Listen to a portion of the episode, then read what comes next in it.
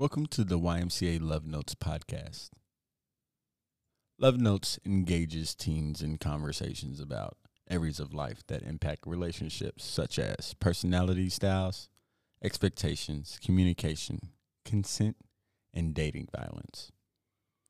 For more information about Love Notes, please visit YMCALouisville.org. Conversations, stories, and interviews recorded for this podcast are the express opinions of youth participating in the Love Notes program. They do not necessarily reflect the opinions or ideas of the mission of the YMCA of Greater Louisville. Welcome to the Love Notes podcast. I'm here with Xzynthia and Ariana and Ariana. And we are going to be talking about abusive relationships today. Firstly, we're going to talk about the difference between physical and mental when it comes to abusive and toxic relationships, because even though they may seem the same, there are a few differences. Firstly, there's a few obvious differences, such as physical, being hands-on, but mental happens more with your brain, and even both of them can affect your mentality. Somebody is hitting you and just treating you terribly, it can damage your mental. So really, they're not so different. We're not so different, you and I. Also, some ways to cope with it is to tell people, to go to your parents, their parents, the police maybe, probably. Okay, healthy relationships.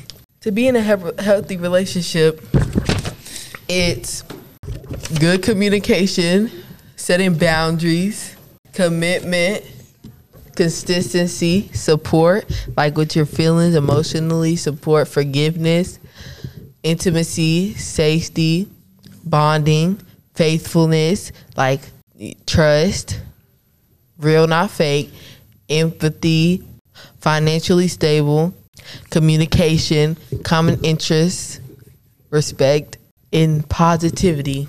Those are great qualities to have in a relationship. But more importantly, we need to focus on trust, because trust is everything. If trust is broken, everything else falls apart.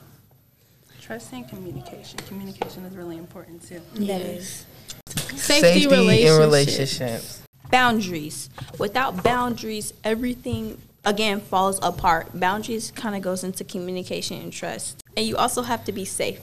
No matter how safe the person may seem and how trustworthy they may seem, you still have to keep it safe.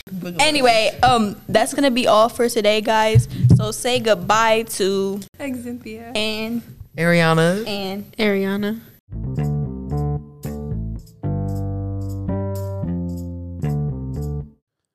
Love Notes is a grant-funded program offered to teens and young adults in our community. Love Notes is supported by grant number TP-1AH000264 from the DHHS Office of Population Affairs. Contents are solely the responsibility of the authors and do not necessarily represent the official views of the Department of Health and Human Services or the Office of Population Affairs.